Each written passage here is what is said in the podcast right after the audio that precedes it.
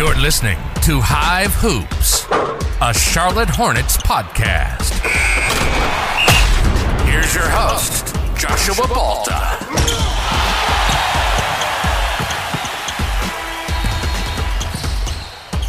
Hive Hoops. Special guest back with us for round number two here at HH. And that is Sam Dracula. Many of you know him. Um, had him on an episode. It was probably two months ago at this point, but had to get Sam back on in the off season just to talk more Hornets, talk the off season, obviously, talk what the season was, uh, draft, different things coming up. I'll probably have Sam on at another point, and you know, in the future as well. But you know, wanted to go ahead and get his second visit with us. Sam, how's it been going on your end? Oh, it's been going well. It's been going, going well. Just, got NBA playoffs going on. Charlotte FC in full swing. Uh, soccer. My my, I'm a Man City fan, so things are going very well over Very in England. well. Uh, Wrexham got promoted over the weekend. My uh, my you know for the hardcore uh, Hulu subscribers. So yeah, it's a cool. it's some cool everybody's favorite soccer on. team right now, right? Yeah, it's it's a fun sports time right now. Yeah. No, hey, I, I know this is a Hornets pod, but Man City's looking pretty good. Arsenal just can't get a dub here recently. Wednesday, can't wait for Wednesday, man. Yeah, Wednesday's a big day. Wednesday's a big day for all you Premier uh, League uh, listeners out there. But anyways, we're going to be talking about a lot of stuff on this episode. We're going uh, we have to discuss Miles Bridges. Uh, I want to get Sam's uh, thoughts on that. I gave mine earlier in the week. If many of you want to go back and listen to that, uh, that was from earlier last week. Uh, so we're going to talk Miles Bridges. And then, of course, we've got to get back into media availability. I kind of wanted to get Sam's thoughts there as well. And so, going to be talking about a lot of the same things that we talked about last week, but now you're going to hear it from Sam's perspective. So, just leading off, Sam, what what were your thoughts on the NBA's suspension in quotations of Miles Bridges? Ah, so uh, something I was because he so history will show he missed the entire year, but history will not show that he got suspended last season. Uh, and then all of a sudden, no no word of it during the year, and then after the year, there is he got game served, uh, for suspension, which it seems incredibly soft by the league and extremely disappointing. Like, do you care or not care? NBA about this. Like it's a half measure for Don't something care. that's very serious. And oh, it was, as the court cases has been done for a long time. The NBA had plenty of opportunity to make a stance on it officially. And it was like, was this like a shadow ban? Like just, you know, email across the league to all GMs, just stay away from him. We'll reassess in the summer and we'll go from there. He won't, you know, if you sign him in the summer, he's not going to miss a significant amount of time. But and then it's also so that that's that was the first thought. And the second thought is sorry, Hornets fans, but like no one cares. Like the national media doesn't care, media doesn't care about this team. You know, it's not a winning team. And so this type of thing, you can announce it on a Friday and no one's gonna really, really care. It's gonna be lost in the news cycle. And he's gonna come, he's probably gonna come back and it's gonna be it's gonna be under the radar, just like business as usual. Right. If this was a bigger market, a better team, maybe the NBA handles it differently because Yeah. it'd be more more heat, more like more eyeballs on the situation. But the fourth worst team in the league in a middle middle sized market, he kind of just you know becomes a low priority item for the NBA. Seemingly, that's what it seems like to me. Yeah, I mean, like he he wasn't on an NBA roster last season. Yeah, And like but he already somehow served games. Like Yeah. no sense whatsoever. And as you stated, it just seems do you care? Do you not care? I'm gonna lean with they don't care. And that they know that people are going to continue tuning in. They're going to continue, you know, taking in their product. And that, you know, maybe they can feel good about themselves at night, thinking, yeah, he basically missed a whole year. Sure, if they want to spin it that way, they always could. And Mhm. maybe they could come up with a good enough argument to convince me of that. But I just I don't think it's there. And for many fans, that's where they fall on it as well. They're like, well, I mean, honestly, he missed an entire season. Yeah, I mean, Technically, I guess so, but that wasn't from the NBA's doing. Mm-hmm. And so when the NBA had their chance to take a stand to tell fans where they side as far as the positioning of all of this goes, they showed you. They showed you. And I I just it was weak. It was weak as hell and uh, I'm I'm not happy about it. I don't think that, you know, it's uh I mean, and it's weird because like how many games is good enough, right? At the end mm-hmm. of the day, like how do you put a number on an act such as what Miles Bridges did and mm-hmm. then be able to say, "Oh, everything's good." Like that's good enough suspension and time away for him for that act that he did. I, so it's all up in the air as far as was it enough? Was it not? I don't think that this was, but I really don't know what that number would be, honestly, either. If I'm just sitting here thinking yeah. what that punishment should be. And I think a, a year suspension for that, I think, is fair. It just seems weird that the NBA was like, all right, you know, you weren't in the league. Technically, you weren't in the league. You were t- you're tendered to a team, but you didn't weren't on a team, mm-hmm. and you, you got suspended from a, something that you weren't employed to do. And that just seems like they're just checking a box to say that this is the stance, this is the protocol for a guy, the standard. You know, if there's a domestic violence situation, this is the standard. It's always kind of been like around 30 games. Is like yeah, somewhere in that neighborhood. It's just a matter of when that was going. Because in the back of my mind, assuming that he was coming back from a just from a basketball point of view, for the Hornets, I was like, do they sign him this season to get the suspension out of the way so they can start off next yeah. year? Right. And it's like it I don't but with that, does you know, because they're restricted free agent, how does that work? Does he get a sign up? Has is there a prorated contract for the rest for like for four weeks or whatever? Mm-hmm. It got it could, I could see how it could get potentially messy um and overcomplicated. This somewhat simplifies it, but and all like I said it when uh when when um the the pictures came out and the video came out, I was pretty firm. I didn't want to see him play for the Hornets. Uh, at that point, you know that the upcoming season, like the season that just passed, I didn't want to see him play basketball. I didn't want to hear Eric Collins scream his name. I yeah. didn't want Ashley ShahAhmadi interviewing him. I don't want to celebrate this dude that was involved with something like this. It went to court, pleaded no contest. He's going to serve uh, community service, counseling, all the stuff. He's going to pay, you know, he didn't. It's a weird. No contest doesn't exist in North Carolina. It's a weird thing, but you know, it's like you you you don't accept like it's not a guilty plea, but yet you're so you're serving stuff on the side. Exactly. It's a weird exactly. One.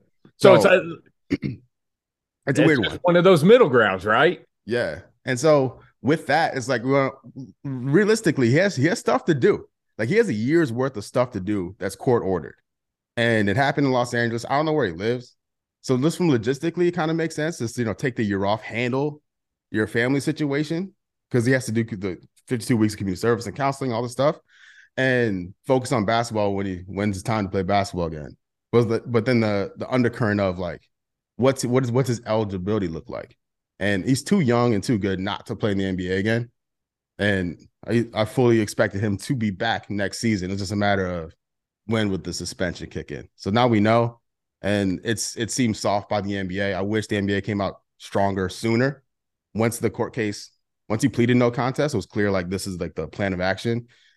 Then the NBA, Adam Silver should be like, yo, we we care about, we literally have a league for women. We care about women. Let's show it and be vocal about it, right? But you know they didn't, and I think that's I think it's very telling. Yeah, I I do too. And just going back there is an appeals process through the Players Association. And it feels like the NBA was almost in a negotiation stance with Miles's representatives already. That, that's a great point, real quick, because that's because he's a clutch guy. And he's a there's no, guy.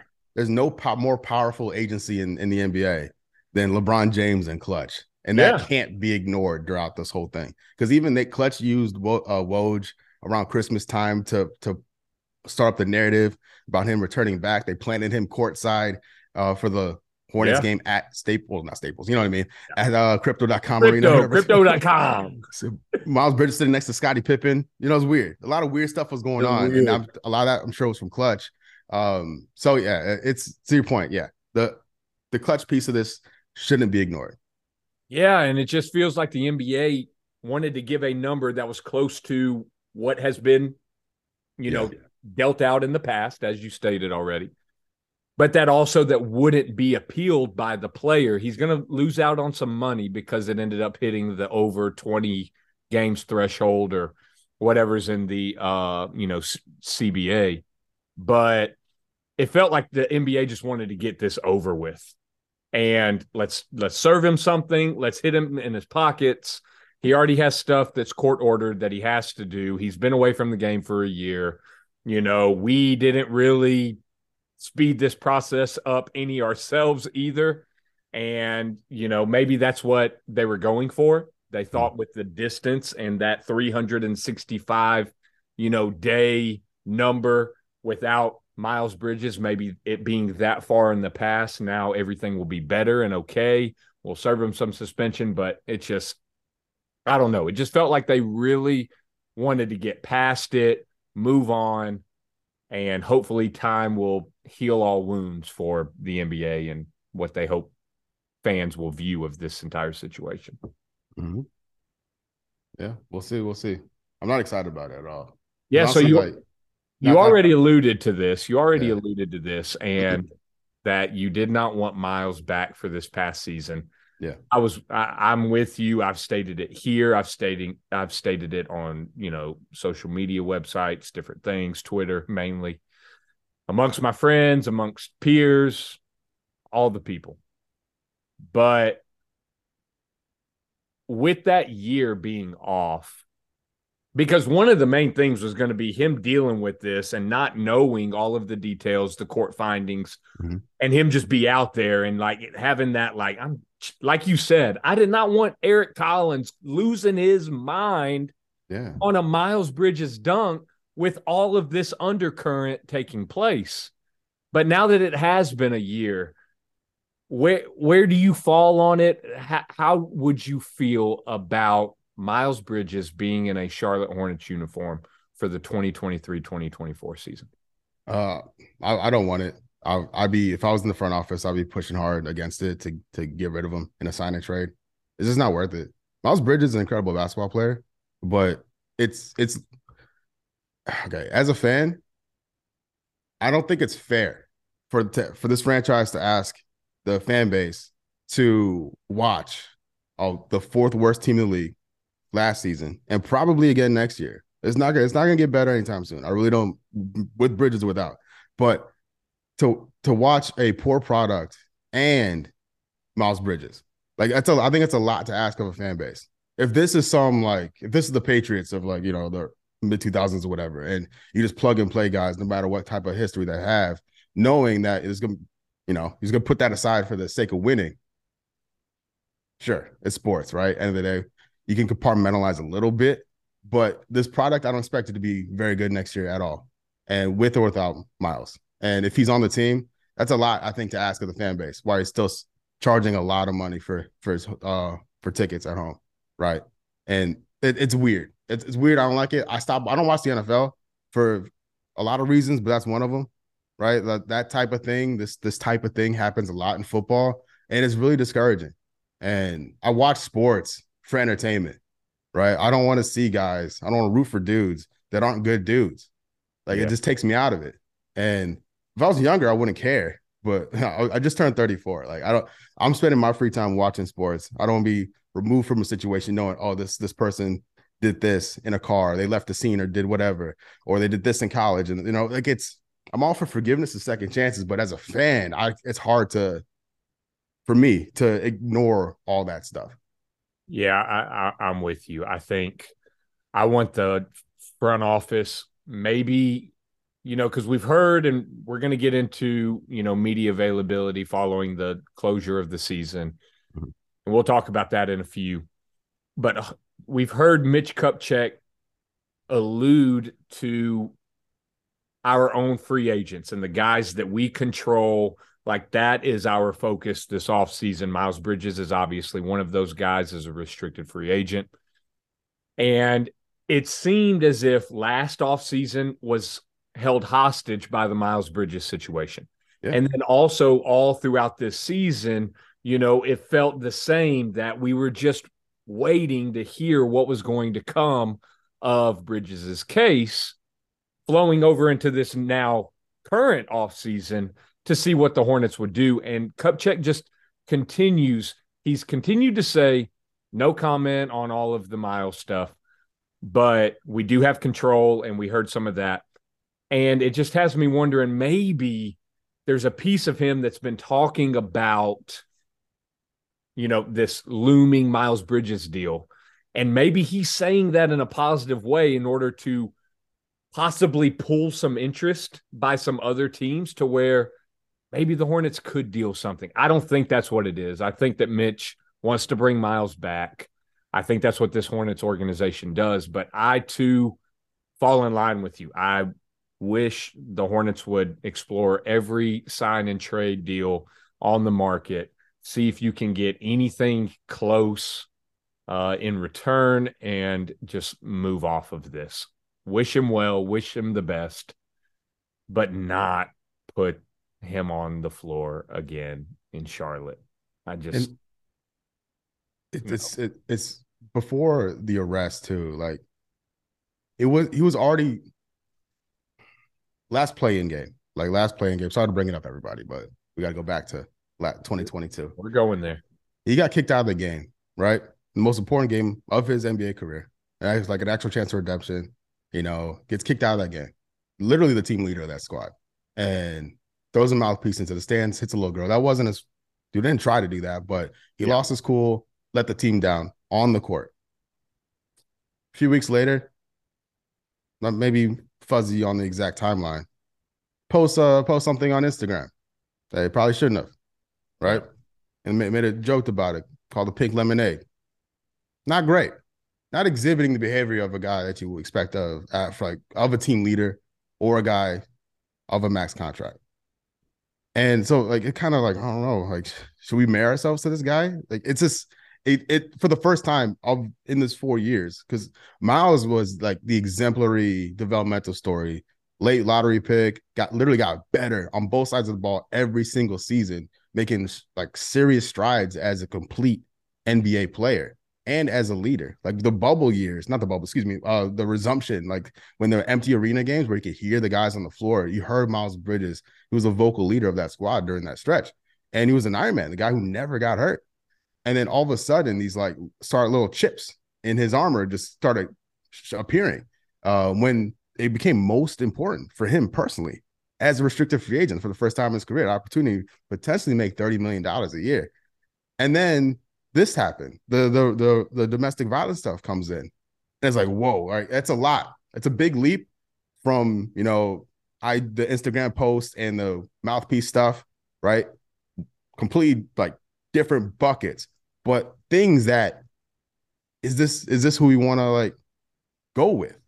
Like, so like I, when before the domestic stuff, I was like, I don't know if we should we even we should keep him, but I don't know if like he's someone we want to like really like invest in as a team because the salary cap situation is really tough.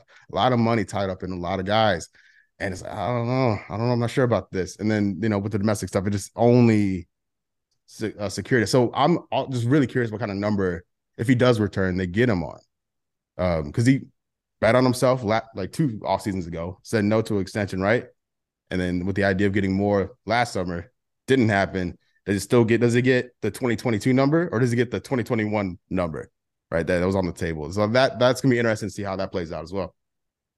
Yeah, I stated this on the last episode. I think he's going to get a short term deal no matter what. Mm-hmm. I think it's going to be a one year, maybe a two year deal with like a team option on the second year. I don't believe anybody in the league is going to just tie themselves to Miles Bridges fresh out of this entire mm-hmm. scenario for the long term. And I don't know why they would. If they do, I have no idea why they would do that. but I think it's going to be a one, maybe two year deal. And maybe he gets one of those flyer teams in a prove it year. You know, maybe he can put everything behind him and maybe he gets what one year, like 25 mil. I think that's where the clutch thing comes in. And where I think like Clutch may be pushing for that multi year deal. And yeah. I'm wondering if that versus the actual cap number be a reason the Hornets may balk on matching any any offer. So uh, that the the clutch the clutch piece of it, I don't know. I have no inside information. I'm just kind of just no, no, no. You got all of the insider information. Give it to us. We want to hear it. That's why I got you on here, man. But just you know, there's like there's there's the there's a there's a annual fi- like figure with the contracts and then the the length. And I'm I'm wondering if, if Clutch would push for a longer deal, um, just because they have the leverage like because they they can do that of outside. Of, they're one of the few agencies that can do that type of thing. Yeah, that kind of influence. That's mm-hmm. that's something that. And the Lakers gonna have a ton of space next year as well. Like it just seems prime. All legitimately, all that's all his like community service stuff is, I think, tied to the Los Angeles, the LA area anyway. Like it just makes logistical sense for him to be in Los Angeles while he's like in the like hangover of all the stuff he uh, went to court for. So yeah, and if that's the case, fair play. Like you can have them send us that 29 uh first round, make it top three protected, whatever, and just wipe our hands with it. That's that's the most ideal situation for me as a Hornets fan. You know, sign a trade with Los Angeles. Yeah. Let's get their their their 29. Who else are we getting in that deal? We get uh, uh who we getting? Austin Reaves? We I would love Austin Reaves. But I think he's a free agent too. Like I don't think they get they their cap like clears out, I believe. Yeah, um, it's, I, will t- I'll be I'll take some picks. Not that the Hornets need more picks; they have way too many right now. Anyway. They're just more assets, right? More just assets, yeah. Assets. That they That's can flip for something else or package with something else. Because I think this team has a lot of trades to make. You know, um, between just this this roster construct. We could I don't know if we want to talk about this or not, but like the roster construction makes no sense anymore.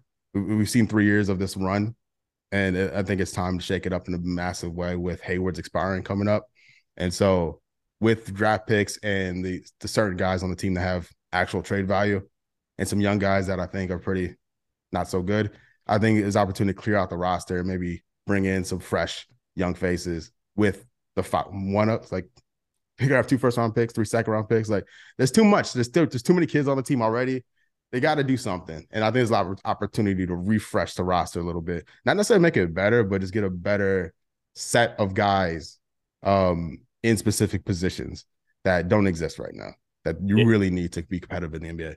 Yeah, it's time to consolidate. There's just too many young guys on this team. Mm-hmm. And you already saw the Hornets pick uh, or not choose for that matter, Jalen McDaniels earlier in the season. Mitch said no, like he's shown some sparks, he's shown some good things. Let's get our o- ROI on him and flip him and try to get what we can. Mm-hmm. Um, but yeah, there's got to be some consolidation at some point, and you spoke to that really well between Hayward, uh, Rozier. Yeah, Terry's a big one. You know, yeah, uh, I mean that's a Terry makes no sense on this team at all. Like I got, you should be Terry needs to be a six man on a playoff team. Mm-hmm. He's not. He's, he's wasting his time, and the Hornets. This just doesn't make sense. He, he's not a good partner with LaMelo. He's not a good playmaker when LaMelo's out. Like point guard Terry Rozier is dreadful. It doesn't yeah. make sense. And so get him in a better situation. I think it'll do everyone a lot of good. And then that's where those like draft picks and maybe get some young guys back or something coming the other way um, and get off the cap number. I don't know. There, there's there's moves to be made. Uh, so I, I'm hoping Kupchak stays stays very busy this summer. Now we've we've spoken a lot about our personal feelings with Miles Bridges coming back or po- possibly coming back, right? Let me let me caveat that real quick. But I want to ask you this question because this is one that continues to arise and come up in this whole Miles Bridges situation. And, you know, we as fans trying to wrestle with morality versus entertainment and do we want those things intertwined? Do we demand that all of our superstars be you know these angelic you know role models for everybody? Or you know some people would argue that hey this is basketball. What happens in someone's personal life is their personal life. I don't subscribe to that but some people do. But the one that does come to mind and that does have me begin to think about another, you know, avenue is Mychelle Johnson, who is the mother of Miles Bridges' you know, two kids. She has stated multiple times that she wants Miles to have that second chance, that she wants him to play ball again, play in the NBA, and that she did not want this to be his story. That this act, that, you know, this, you know, past, you know, last summer, she doesn't want that to dictate the rest of his life. And so she has stated multiple times that she's forgiven Miles and uh, you know on social media and various platforms you know if it's okay with her and if this is what she wants with miles bridges at this point i guess that begs the question like should we be okay with it in turn um you know i i think i think he should i think he should get a second chance i, I do i just i just don't want to see it i, I don't want it um and yeah. it, it partly because we got PJ Washington, who's a free agent, a restricted free agent, right? And PJ has been the embodiment of sacrifice since he's been since he was drafted, right? He's he's been a starter, he's come off the bench, he learned a new position, and then became a starter again. You know, this guy is, you know, he's he's no he's you know he's he's not as good as Miles, right? I don't Miles I think is a much more explosive player. But when it comes to like roster building and character, you look at guys' character, and you have two guys that play the same position. I know Miles can play three. You know what I mean? I don't get too like bogged down in details, but just we're talking like attribution to the cap. I'm like, I would rather invest in PJ than Miles. Um, I think PJ hasn't let this team down in any capacity, where Bridges has twice in the playing game and then in the offseason. And so I'm like, I, that's if PJ wasn't on the team, I'd be more apt to like welcome him back because there's more of an opportunity of need. But I don't think this team needs Miles Bridges because with him last year or two seasons ago now, they were a 10 seed and got blown out. Like it's not like he's gonna change this roster uh, or elevate this roster into a place they couldn't get otherwise. He's a very good player, but he's not a game changer like that. And if you're not a game changer like that, it becomes harder to not forgive, but to forget what happened. And I think he deserves an opportunity to, you know, to play again. I think he will play again. I think he should play again. I think the Lakers make a great landing place for him.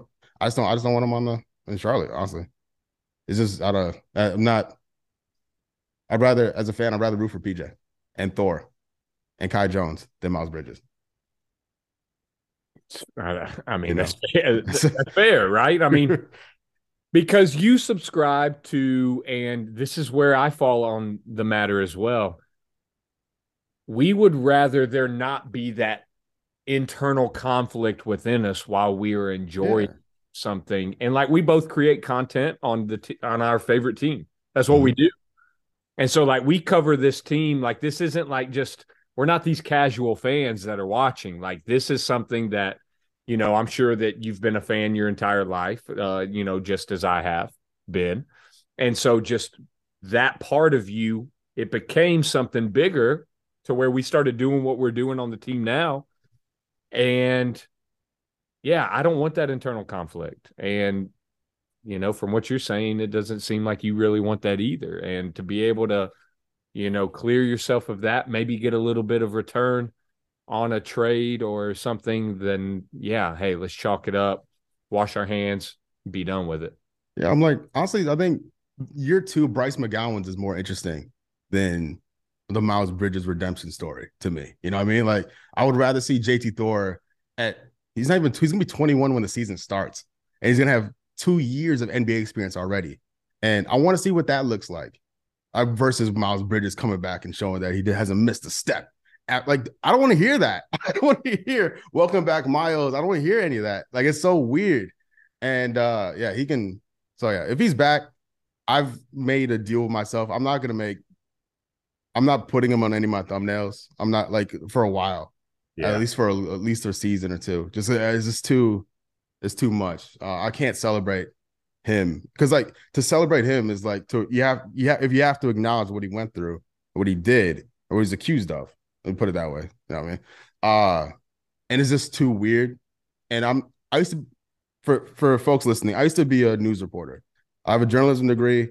Uh, I was a news reporter for five years, and I covered a lot of heavy stuff. And I don't do that anymore because it sucks. Like that's real life stuff, and real life stuff isn't fun, and not always. You know what I mean? Especially on the news side. Yeah, I think local news, side, local news is not fun. And I go to I go to sports for fun. And when real local news, real life true crime stuff bleeds into sports, it's a it's a massive like it's a massive ick for me. I, I can't I don't like it Yeah. because I go to I go to and this is me. I don't so I when I when it comes to these dudes, no matter what the uh team league, I like it. It, it, doesn't sit well with me at all. You know, my, my uh, Manchester City, my favorite uh soccer team, football team, right, had a guy, Benjamin Mendy, World Cup winner. They they spent they invested a lot of money in this dude. He's a left back. Got him from a team in France. Was meant to be a big deal, big personality. Everyone loves this dude. And then he got charged with multiple, multiple, multiple sexual assault cases.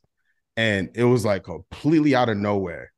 And City were like, nope, we're they didn't cut him. Just persona non grata, like not even acknowledge him. And as a fan, it's like, yeah, like don't. I don't want to see this dude play again until the stuff is like settled. And I don't even even if that, I, it's just a matter of how the case goes.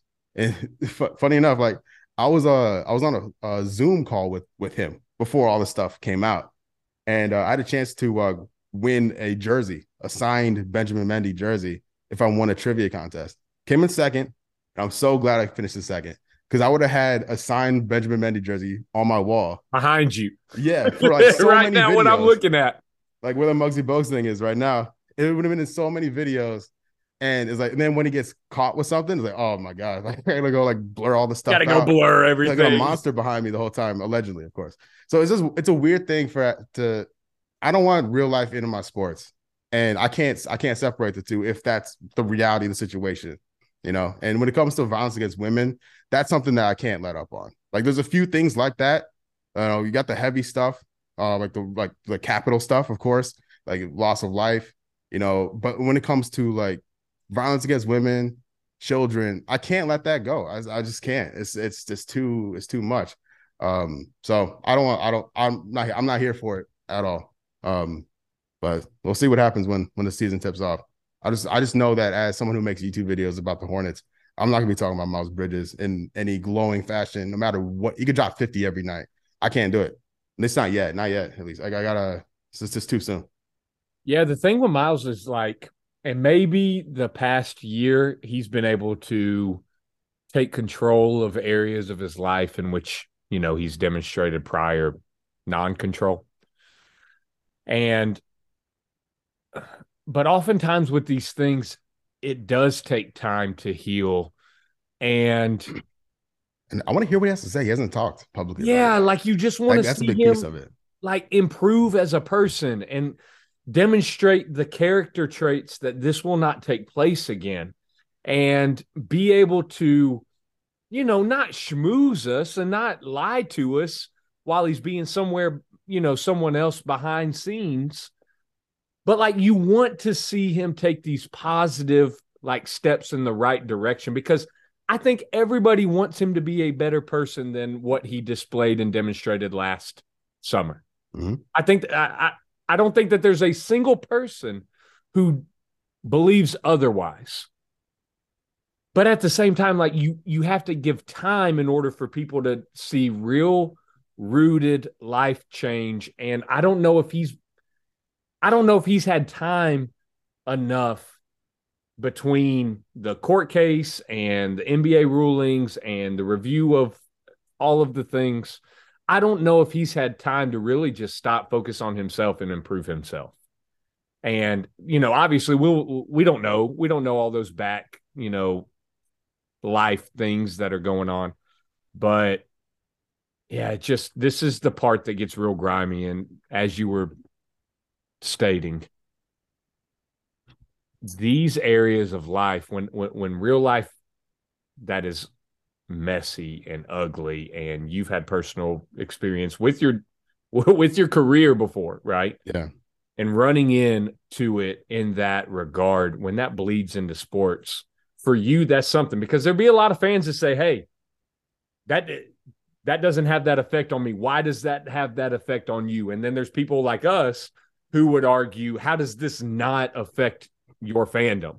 Yeah, like And want so some have- dunks, fair play. Like I'm not, you know, Like the- I can't do it. I can't do it. Yeah, it's just one of those things where you're like, I I can't do it, but then you got other people saying, Why are you doing that? Like you don't have to do that. You can compartmentalize, you can spread, you can pull one person out of this from the organization that you follow and maybe not intertwine the two and be able to make the the differences. But I don't know. There's a there's obviously and this fan base seems split. I mean, when you go to social media, when you even when you're talking with people who are fans of the Hornets as well, it seems that there are it's always split on some people can, you know, see the Hornets with Miles Bridges in it, but also take him out of it, take, you know, what he did out of it.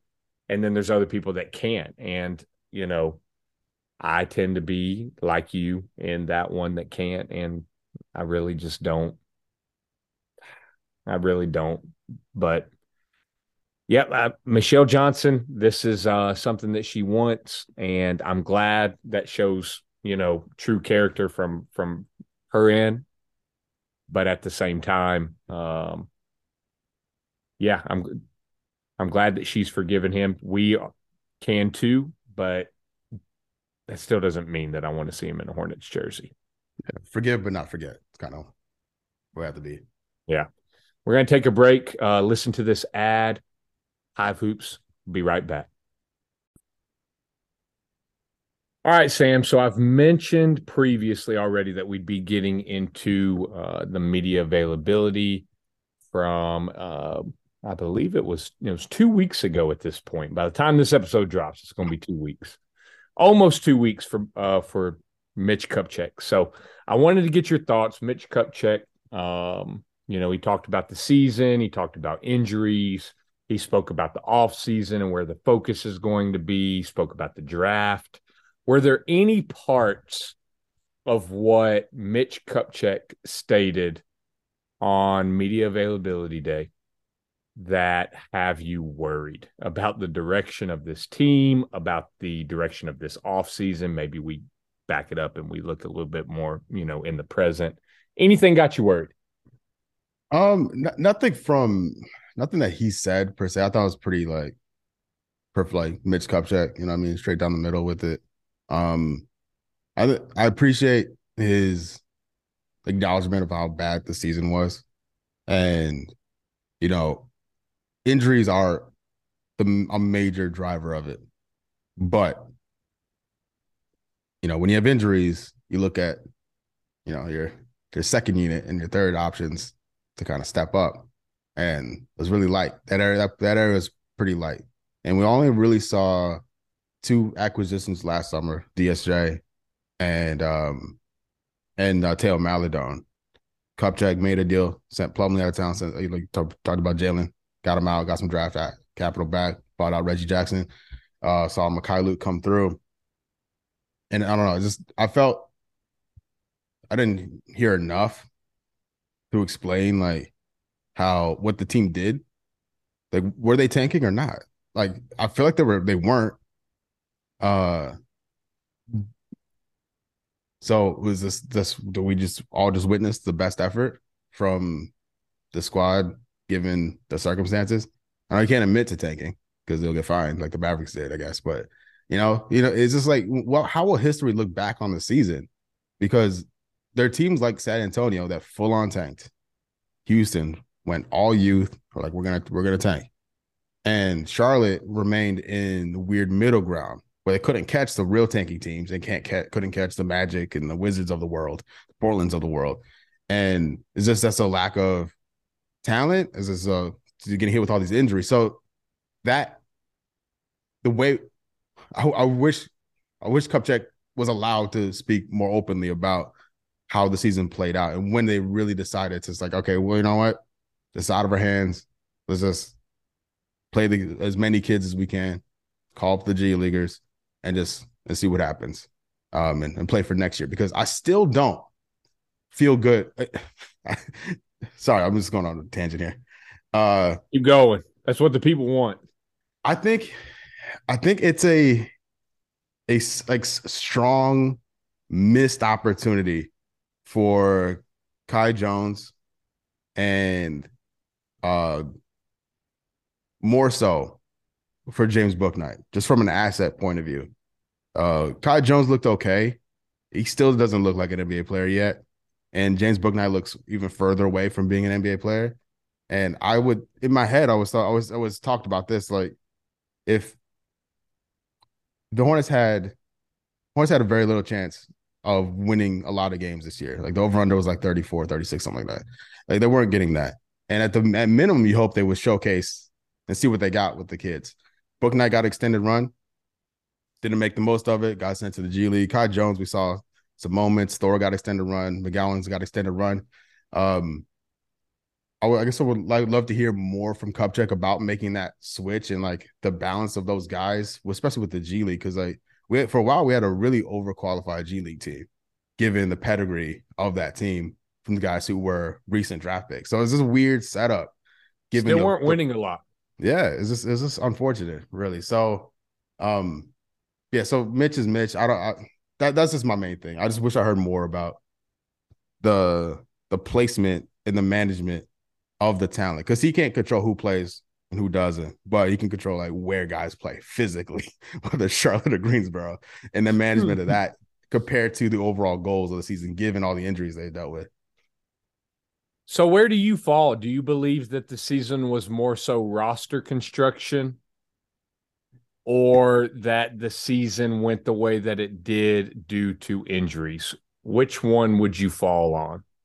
So, I thought going into the year, if everyone was healthy, I thought this was a 10 seed at best, given how much the East got better, um, like going into last year.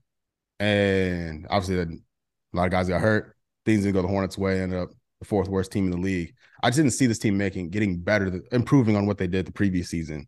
Um, and that was based off the roster because the roster construction doesn't make sense to me. Terry Rozier playing like Terry and Lamelo. We've seen three years of it. That's enough. It doesn't work. Mm-hmm. Uh, they're not. They're gonna trade. They're not trading Lamelo. I think Terry needs to go to a playoff team, like I mentioned before. Um, who else? Like uh, oh, uh, Dennis Smith Jr. I like a lot, but he's not a backup point guard. You know, like the Hornets. Let me back up. So Lamelo in year four, we know.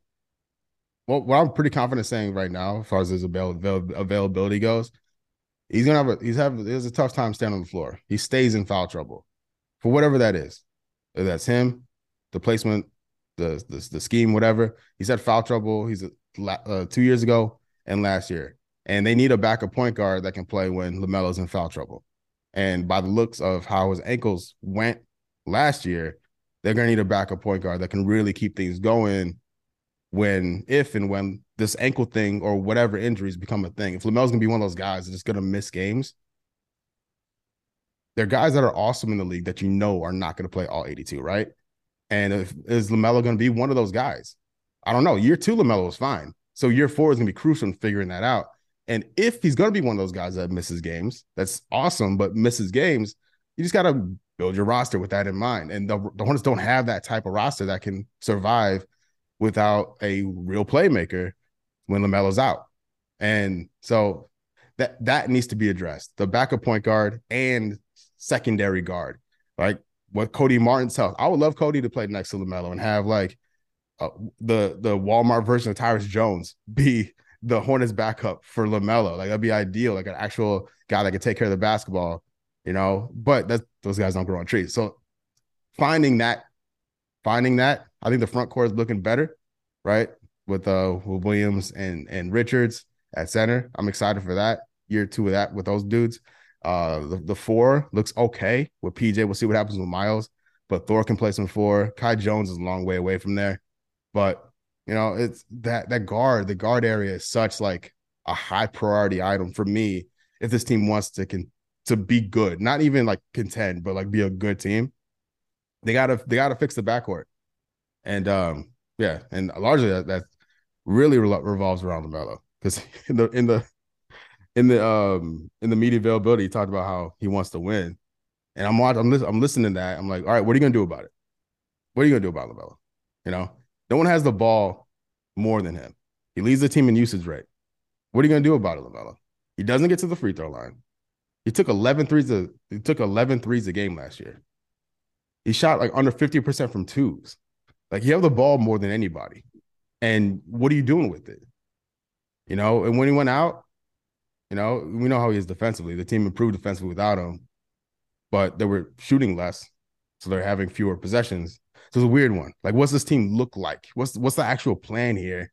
And I don't know if there's a ton of dudes on the team that are NBA ready yet, but they got to get there. You got to start shaving some of these guys out and bringing the new guys in that can be NBA players. Because it's, I, I'm I'm pretty confident the Hornets gonna be in the exact same position next year as they are this year. The crazy thing about what you just said eh, in terms of the guards this team has like seven or eight like guards, whether mm-hmm. that be point guard or shooting guard. I mean, like you can roll through it. And so, like, when you look at the sheer volume, this team has guards, but then as you stated, does the team have guards that you can rely on where the the pairings work, where the rotations jive, where the guys are playing, you know, basketball that can bring you wins. Because like when you think about it, you got LaMelo, you got Terry. Kelly Oubre plays the two oftentimes. You got Dennis Smith Jr., you got Theo Maledon, who are both point guards. And then you have Cody Martin, who missed the entire season, who's a two guard at the end of the day. You have Bryce McGowens, who at the end of the day, he's a two guard. You got James Bouknight, who is not ready to play but he's a two guard. And so, mm-hmm. like, you got all of these guys, but you still don't have solutions. Exactly. Yeah. And that's where the consolidation has to come in. And that's where Mitch made one comment that had me worried. I thought a lot of people overblew a lot of things, such as not pegging Mark Williams as the day one starter next, you know, season. He's challenging the guy. That's fine. Go mm-hmm. work hard this summer. Nick Richards has shown every single summer since he became a professional basketball player that he is willing to work hard, improve. That's why he just got his extension. He wants Mark Williams to go out and do the same thing. He's not going to hand it to him because Nick Richards keeps improving. Mark Williams stays where he's at. Nick Richards might be a better basketball player come day one, 2023 2024 campaign.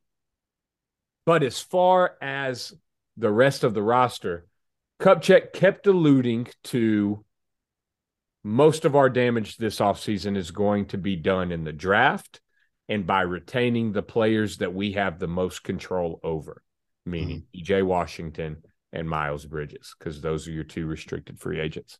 That's the part that worried me some because what I'm hearing there is that there's not going to be a lot of movement out and about amongst the league. It's going to ha- happen internally through the drafting process and through the free agent process.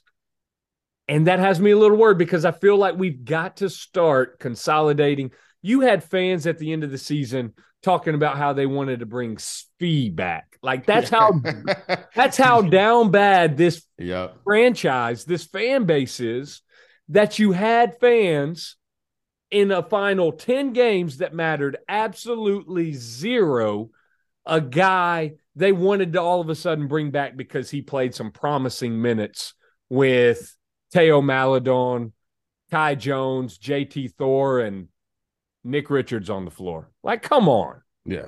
I like, I like to same with Bouknight. I like to remind everyone that the easiest, the most attainable commodity in the NBA is scoring.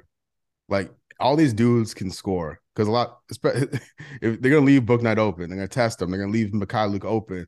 These guys can hit shots because they're pros but can they play make? Can they play defense? you know yeah. what I mean? Like get can they and space then the not floor turn the ball over? Can, they they protect the ball? Exactly. All those other things are more important. That's why Nick Richards was so important. Why he beat out Vernon Carey because Vernon Carey was his only asset was scoring, and they're never running a play for Vernon Carey. He is too small to rebound and defend the rim. Nick Richards was like, "I got this. Boardman gets paid. I'm getting rebounds. I'm dunking, and I'm you know, and I'm contesting shots. Not gonna block them all, but I'm contesting them, and that's mm. how he got paid. And that's why Vernon Carey is out of the league now." right? That that's how you make an NBA roster. And the Hornets have too many of those dudes that are like not doing the the other things to be a real rotation guy.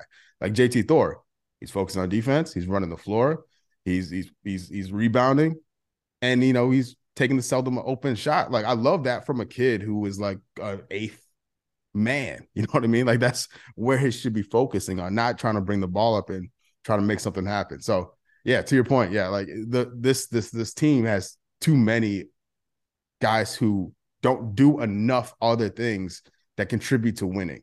And that's how you end up with the fourth worst record in the league. So LaMelo Ball was asked about his future in Charlotte, looming, you know, extension. Everyone's been talking about it. Many people have begun talking about it even sooner than maybe they needed to because LaMelo showed so much promise early on, rookie of the year, all-star. And yet we started talking about it because the Charlotte Hornets haven't won anything haven't even made the playoffs, a Mhm. seven game series in those seasons. And so this this conversation became accelerated. And so he's asked about his future in Charlotte, and he just responds, you know, I can't really tell you about the future, but I love it here in Charlotte, and we'll just play it day by day, essentially. Did that say anything to you? Did that send a message to you? Did uh, you know, do you think LaMelo was trying to, you know, tell us anything through those words? What what are your thoughts? Uh it just uh it's, it's nice to hear, it's nice to hear that he likes it here because Charlotte's a great place to live. It's great. Right. It's fantastic. I, I, I, it's real rare to hear someone move here and not like it here. You know what I mean? At least not, at least, you know, you may like someplace better, but to no one like dislikes it. So that's nice to hear from Lamelo.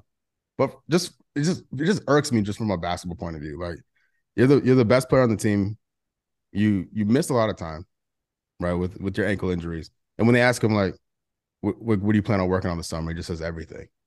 You know, just work on everything. He says that uh, that's the third year he's been saying that and his numbers have they're no the results we're not seeing really the results the volume went way up this year um but the percentages went down and all the, the the things the best point guards do in the league like get to the free throw line and control the pace of a game he's not doing and i don't know if he's been playing hurt you know with the ankle stuff i know when he re-injured he played three games probably sooner than he should have when he his first return back before he stepped on that fan's foot.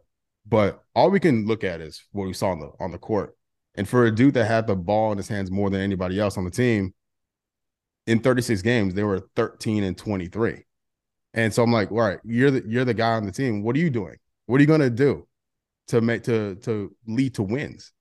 And I, I haven't seen it from him. And I'm the Hornets should extend him. They should offer him whatever max he's eligible for. Like I'm not suggesting they move on from LaMelo, but I am wondering if he's a type of guy that can be the best player on a good team, because I, I'm just not seeing winning. Like the playoffs are going on right now, right? And looking at what guys like Derrick White are doing, things that LaMelo doesn't do those things, especially on the defensive end. And so it just goes back to what kind of player is he going to be in year four? Because you can project that out, right? If he comes in year four and turns into Bennedict Mathurin, go into the line five, six times a game, it's like, oh, okay. He's gonna be on on the tier of like your your James Hardens and uh Trey Youngs of the world, like similar type players that can command a pick and roll, break down half courts, and really control the tempo of the game. Like if that's our if that's what we have in year four, that's a big deal. But I don't I'm not I don't feel confident seeing that. So like what version of LaMelo we get in year four? And when he says I want to work on everything, that tells me we're not gonna that means nothing. like everything means nothing if you're not gonna tell tell us because if you don't know, you're not gonna tell us. We don't. I, as a fan, us I mean fan, the fans are gonna say, like, all right, well, if you're not telling us, do you know? You know what you need to do to get better? Yeah. Are we gonna see the same dude we've been seeing? If we have been, the LaMelo we've seen so far is not is not going to be a, a, guy that can lead a team to the playoffs and beyond. It's just not. And he needs to get better on both ends. Or the roster needs to accommodate his play style in a better way, like we mentioned before, like moving on from Terry, getting a real like point of attack defender to play with LaMelo, a guy that can play behind LaMelo when LaMelo's in foul trouble or hurt, whatever, you know, in rotation. So like that that year four LaMelo's gonna be so interesting, but I just hate hearing the yeah, I'm gonna work on everything. Okay, man. Cool. Do you believe between the injuries and the lack of calls whenever LaMelo does drive, do you believe that those things have, you know, in hindsight, hindered him from getting to the line? That's that, that's one of the biggest knocks on him is mm-hmm he's taking way too many threes. He's not getting to the line enough. He's nearly a 90% free throw shooter. I think 85 on his career, something like that.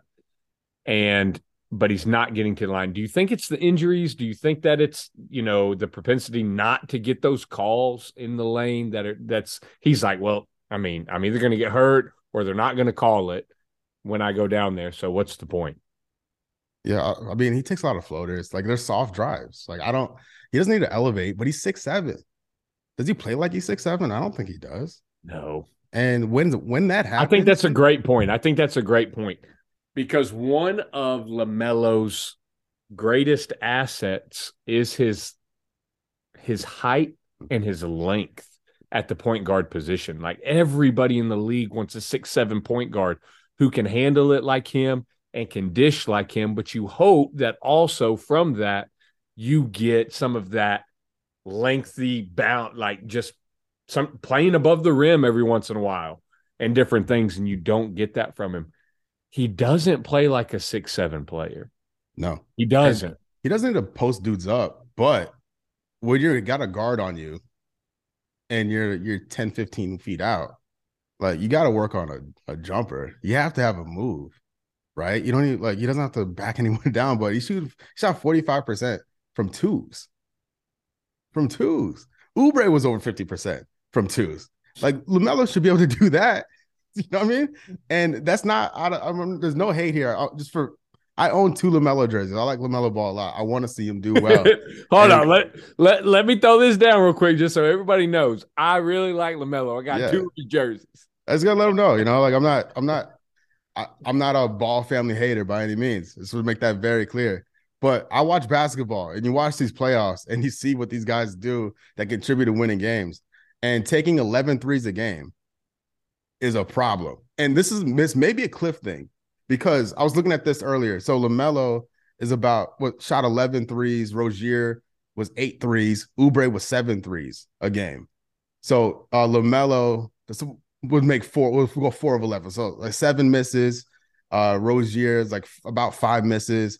Uh, Oubre's about five. So like 17 missed threes per game between the three, three those three dudes.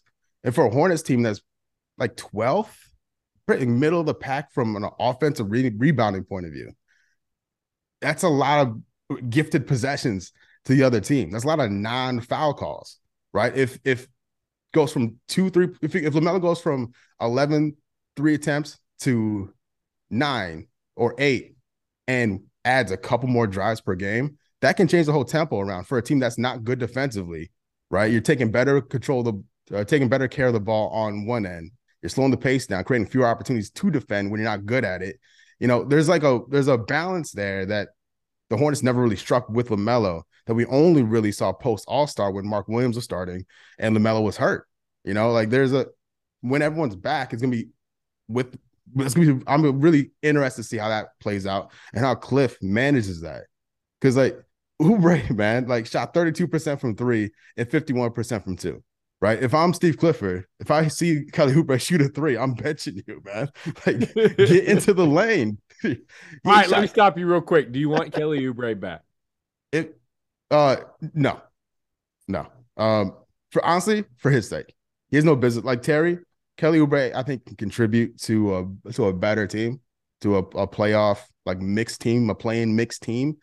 And I think he'd be wasting his time here in Charlotte. He's 27 years old. You know, he's not like you don't need a ring chase per se, but it's just that's I think the Hornets should continue to invest in the youth. I would rather see those minutes go to Thor and McGowens than Kelly Oubre. Um Oubre I like defensively. I think I like him better with uh LaMelo than Terry. I like the the Oubre LaMelo backcourt more than the Terry LaMelo backcourt.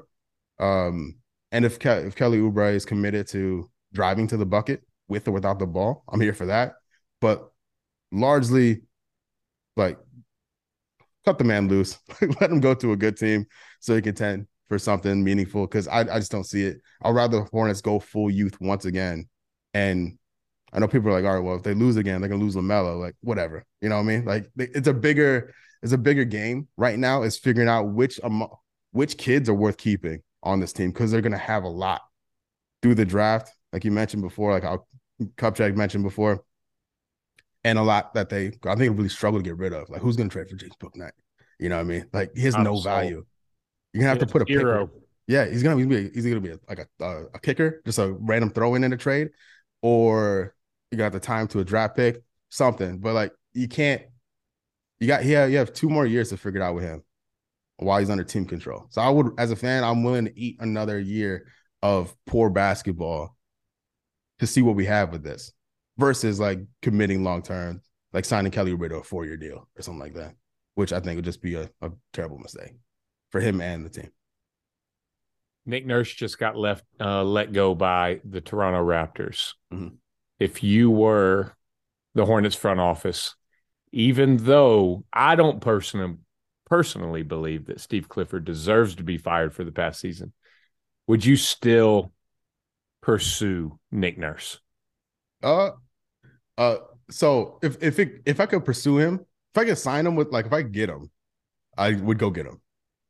Uh, I wouldn't. I've, if I could do it without disrespecting Cliff, that's kind of what I'm getting at. Because I think Cliff should return. If there's a way to do it without pissing off Cliff, I know. Like that's the thing. Like if it if you could do it and maybe move Clifford to like a front office gig or yeah. like some something.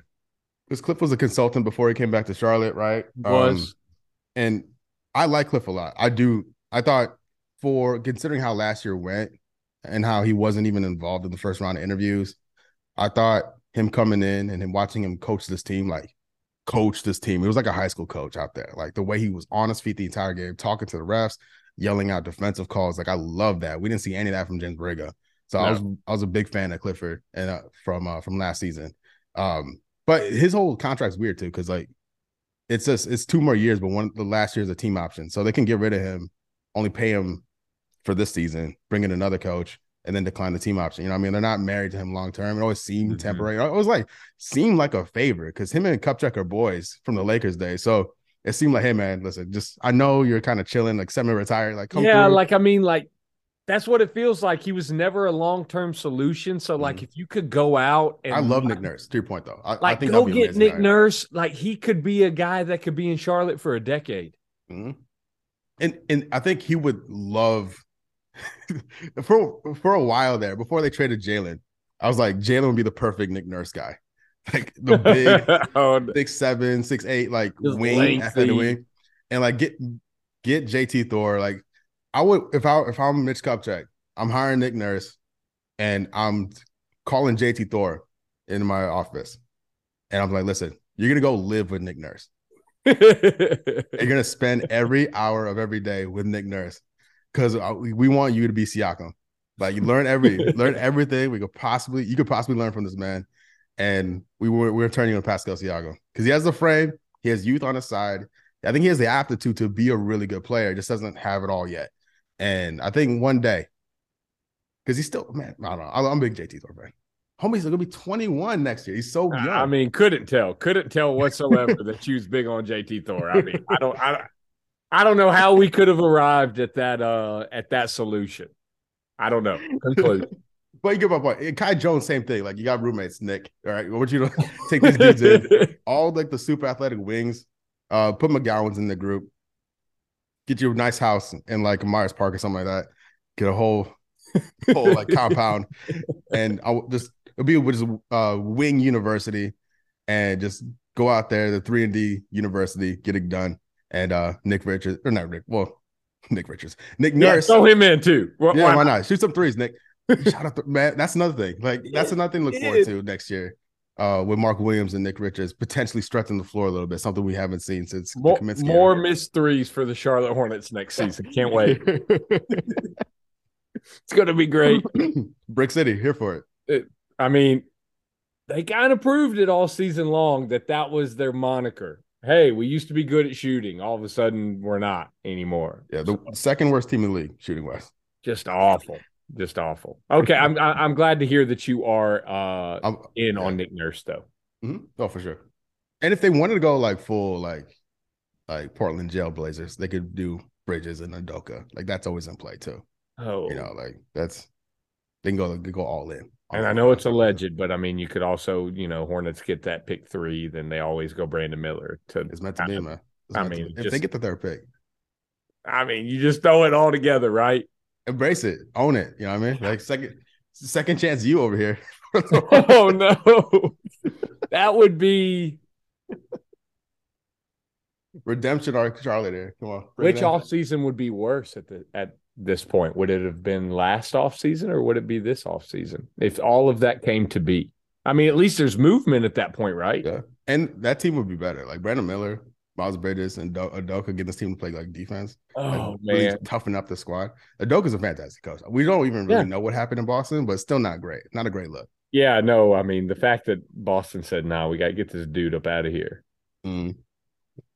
Man, that would be something if the if that triangle of dudes all come to Charlotte, which I obviously It's not gonna happen. but Yeah. That's never going to happen. But two of them could. I mean, it's it it's very possible the Hornets could land two in both of those players. But on the uh, on the other side of things, Frank Vogel's still chilling. Like I don't know what he's doing. And he was a guy I was a big a big fan of what he did in Los Angeles. is I thought he got the short end of the stick over there. Um, and so when we talk about Clifford's deal, give Clifford this year, and maybe we get a hand, like a look for Vogel to come in next summer when maybe Charlotte's a better coaching position because the Charlotte coach of the Charlotte team doesn't seem very fun right now. And so I think we should be grateful to have Clifford here and like a, a well respected NBA coach doing this job. Where if he wasn't here, getting someone off his resume here, I would be kind of difficult. Yeah, no disrespect towards Cliff. That's not what that Yeah. was, right? That's not what that was, Yeah, right? no, I love Cliff. Yeah, It's just he has and dealing with just the on-court addition of the Charlotte Hornets this past season and then all of the all, off the court stuff that he he handled it like a pro all year long and he continued to challenge guys like you said he was like a high school coach out there because he had so much youth running around yeah. I think it really shed the Cliff doesn't play kids moniker. Like people were really getting on him because like was they were pointing at Mark Williams, but ignoring the fact that James Bouknight got like a month and a half of basketball, a stretch he, did. didn't get at all his rookie and he year. just wasn't good Yeah, like he, he- the guys weren't playing because they they weren't playing. It wasn't because they're young; it's because they weren't good. you know, Yeah. Cliff gave these dudes a real shot to uh to succeed multiple times with mixed results, mostly Right. poor results. yeah yeah yeah, yeah. all right if the if the Hornets don't land Wemby Mhm. give me i know i, I didn't throw this bef- uh, to Yeah. you for the episode name me the next three players that you would like to see on the hornets the most Uh, well, I mean, I got Scoot and Yeah. Miller in that order, really, because Scoot Okay. would be perfect. It's Lamelo insurance in more ways than one, right? If Mhm. Lamelo sticks it out in Charlotte, signs a five year deal, extension, whatever, having Scoot in Charlotte as well, because they could play at the same time. Scoot can be can run the point when Lamelo is hurt, in foul trouble, whatever. And if Lamelo wants to leave, we got Scoot, right? As, like Scoot, in a way, hate even to say this out loud, is a better fit than Wembanyama in Charlotte.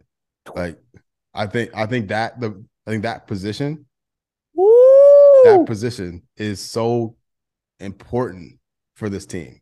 Now, Wembanyama, I just want to go, go back now. Listen, Wembanyama is an incredible prospect, but just from what the Hornets need, and they don't get the first pick, Scoot is the guy. Like if they're like, all right, we got the second pick, do we do Scoot? Do we Brandon Miller? It's Scoot. all day, every day because of that. Because he's a real point guard. Like, and not that LaMelo isn't, but you know what I mean? Like a prototypical point guard, uh, taller Chris Paul, or what have you, right? Where Miller would be awesome too, two way dude, right? Paul George, second coming Paul George, maybe. Uh, he's very useful. Every team in the league could use a guy like that. But from a need point of view, like Scoot Henderson is by far the the best second option behind Wembanyama. All right, so obviously you have Wemby, Scoot, Miller, which is nearly uh, I don't know. I've seen some, but for the most part, those are your top three players. Mm-hmm. Who's that next guy for you? Is it one of the Thompson twins? Is it a Jarace Walker? You know, where do you fall next? Yeah, Can't I go. I go with uh, Amen Thompson because he's more of a playmaker. Because this is going back to his playmaking. Because if the Hornets, the Hornets are not in a position to draft based off need, they need to go best player available, just in general. Um, and Amen seems to be a better playmaker than his brother, so I would just lean towards that because then you could do like a run. Up, I mean, he's basically like a Walmart LaMelo at that point, six seven point guard. So you just kind of run rock with it that way. Um, if they they the Hornets could end up with the eighth pick, they could. If that happens, they better trade that thing, man. Like I don't think the draft from what I've heard, the the draft isn't that deep. And if I think if they get the eighth pick and they have like the 27th, whatever yep. they have from the Nuggets, if they can either trade up or package book down to Kai Jones something, uh Terry Rozier contract just to like consolidate the roster a little bit. And then they'll still have a really high second round pick, two second round picks. Mm-hmm. Wait, no, they have three second picks, excuse me, that they can manipulate as needed. So there, there's options if they fall out and like down to the eighth eighth spot or or seventh or whatever. It'd be a bummer, but I think that'd be ample opportunity for them kind of to use that pick to either get up or move out just to get some flexibility. Because if they add five rookies to this team, that'd be a massive mistake. That'd be such a massive mistake. Yeah, that won't happen. That won't happen. Because no. that's the reason they traded Duren last year. They had too many kids. They yeah. couldn't have more kids come in, you know?